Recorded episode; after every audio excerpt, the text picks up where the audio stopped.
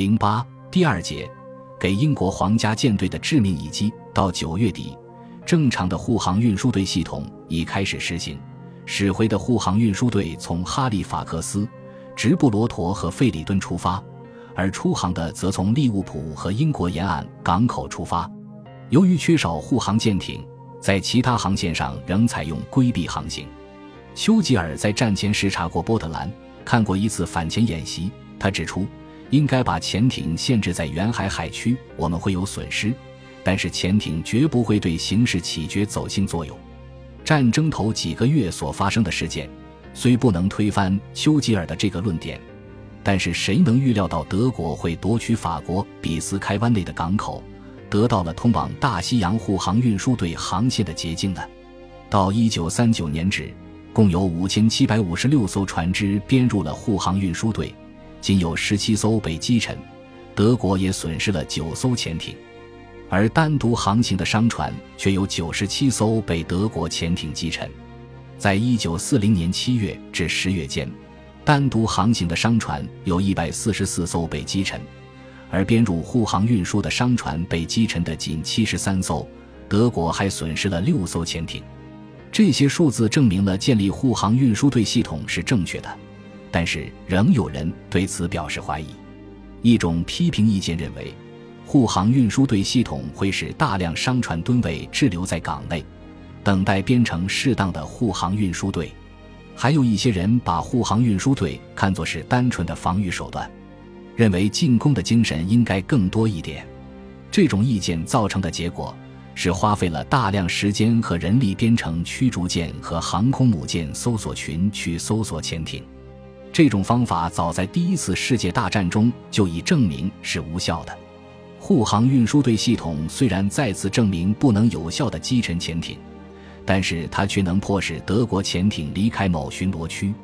令人奇怪的是，英国海军部已有了一九一七年至一九一八年的教训，却还要说服自己去组成这些搜索群。尤其是有一段时间，德国潜艇显然较少，而且商船的损失也不太大，但还要用昂贵的舰队与航空母舰去执行这种没有多大价值的任务。舰队中航空母舰特别容易遭到攻击。九月十七日黄昏，勇敢号航空母舰上的飞机和四艘护卫舰中的两艘去搜索一艘德国潜艇。据报告，该潜艇准备攻击一艘商船。就在这时，勇敢号航空母舰被德潜艇击沉。德潜艇虽遭到其余的护航艇只用大量深水炸弹进行攻击，但仅仅受到了来回震动，还是返回了基地。这是航空母舰在进行反潜巡逻时第二次遭受攻击。九月十四日，皇家方舟号航空母舰遭到 U 三九的攻击，U 三九很快就被福克纳号、火龙号和狐狸号击沉。在那天傍晚，从皇家方舟号上起飞的第八百零三中队三架大欧式飞机在 U 三十前舰下潜时，对它进行了攻击。不巧，反潜炸弹在空中提前爆炸。不但没有炸毁潜艇，反而炸掉了两架飞机，这就是当时反潜武器效率低的一个明显例证。在这些事件之后，英国海军部再也不能无视航空母舰在反潜巡逻时受到的这些威胁了，于是决定搬走航空母舰。但是几个驱逐大队仍在海上进行了几个月的反潜巡逻，在以后的十八个月中。海军航空兵的飞机多次从岸上基地起飞进行反潜巡逻，这些飞机由英国空军通过区域指挥部进行控制。由于航空母舰进行反潜巡逻遭到失败，护航艇缺乏，加之反潜部队未能达到海军大臣丘吉尔的要求，未能击沉那么多潜艇。十一月十九日，丘吉尔向内阁会议提出了一顶建议，要求横跨北海布设一个雷区。他认为这是对付德国加强了潜艇战的很有远见的防御措施。一九三九年九月至十月，杜弗尔海峡已布设了反德国潜艇的深水雷区。经过对中立法进行激烈的争论和讨论之后，于十一月三十日决定继续完成约需两年布设完十八万一千个水雷的方案。飞机能够使潜艇下潜，还能够使潜艇不敢在水面上机动。这一点已经得到证实，飞机应当更多的进行反潜巡逻和护舰，而不是进行一般性侦察，这一点也受到了重视。这就需要对岸防航空兵支援海军作战的任务重新进行评价。十一月十三日颁布了一项新命令，代替了一九三七年十二月颁布的命令。新条款中的第二点是，以后岸防航空兵的反潜任务与其侦察任务同样重要。关于一百二十二号命令中的第一点，岸防航空兵已于八月二十三日开始在北海上空进行一般性侦察巡逻。护航运输队系统一组成，就在岸防航空兵的每个机场的活动半径内，为每支护航运输队各派一架飞机进行护航、反潜巡逻，还沿着护航运输队的护航线进行。遗憾的是，由于战前不重视岸防防空兵，因此能完成这项任务的飞机太少。为弥补岸防航空兵飞机的不足，英国还采用了在第一次世界大战中使用过的战术。即征用了地方飞行俱乐部大量没有装备的飞机，沿海岸进行反潜巡逻飞行。这些稻草人巡逻飞行主要由虎鸥式飞机实施，一直持续到1940年春法国陷落后。这种巡逻飞行不可能进行时为止。1940年1月30日，岸防航空兵第一次击沉了一艘潜艇。当时，第二百二十八中队的一架桑德兰式飞机非常成功地追逐了击沉 OA-80 护航运输队中两艘船的 U-55 潜艇，然后驱逐舰惠特谢德号和瓦尔米号被召到现场，向匆忙撤逃的 U-55 潜艇射击。这表明水面和空中护航兵力在战术上紧密配合的重要性在不断增长。这时。丘吉尔预料，德国到一九四零年下将有二百至三百艘作战潜艇，这个数字是邓尼茨本人在战前宣布的。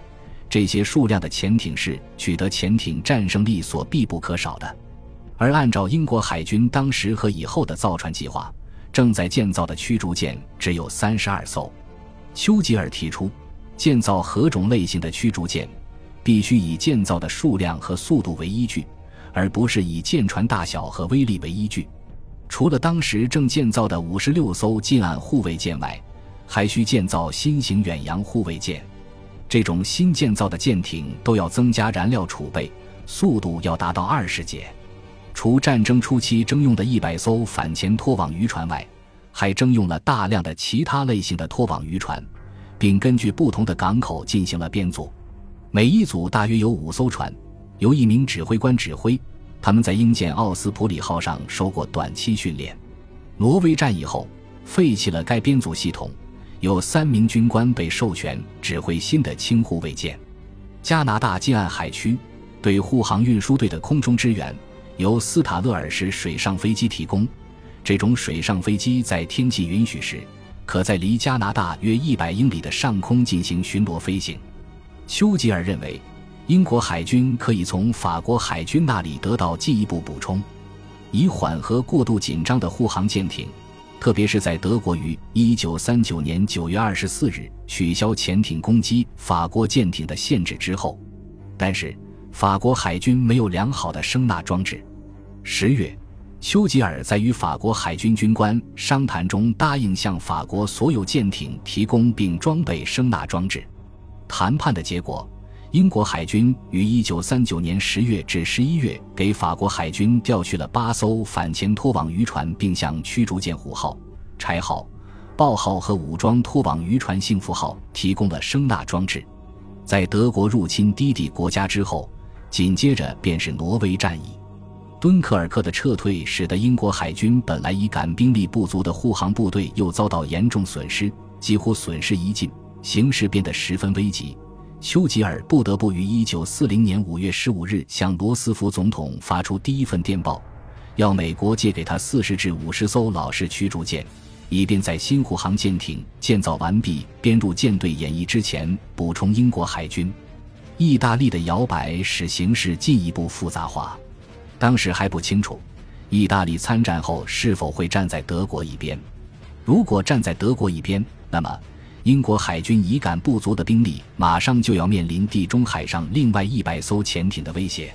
罗斯福在回电中告诉丘吉尔说：“借驱逐舰需要得到国会的批准，当时还不能马上满足这个要求。”在以后若干个月中，丘吉尔不断提出要求，但罗斯福仍不能交出五十艘驱逐舰供英国海军使用，甚至在意大利站在德国一边参加了战争之后仍然如此。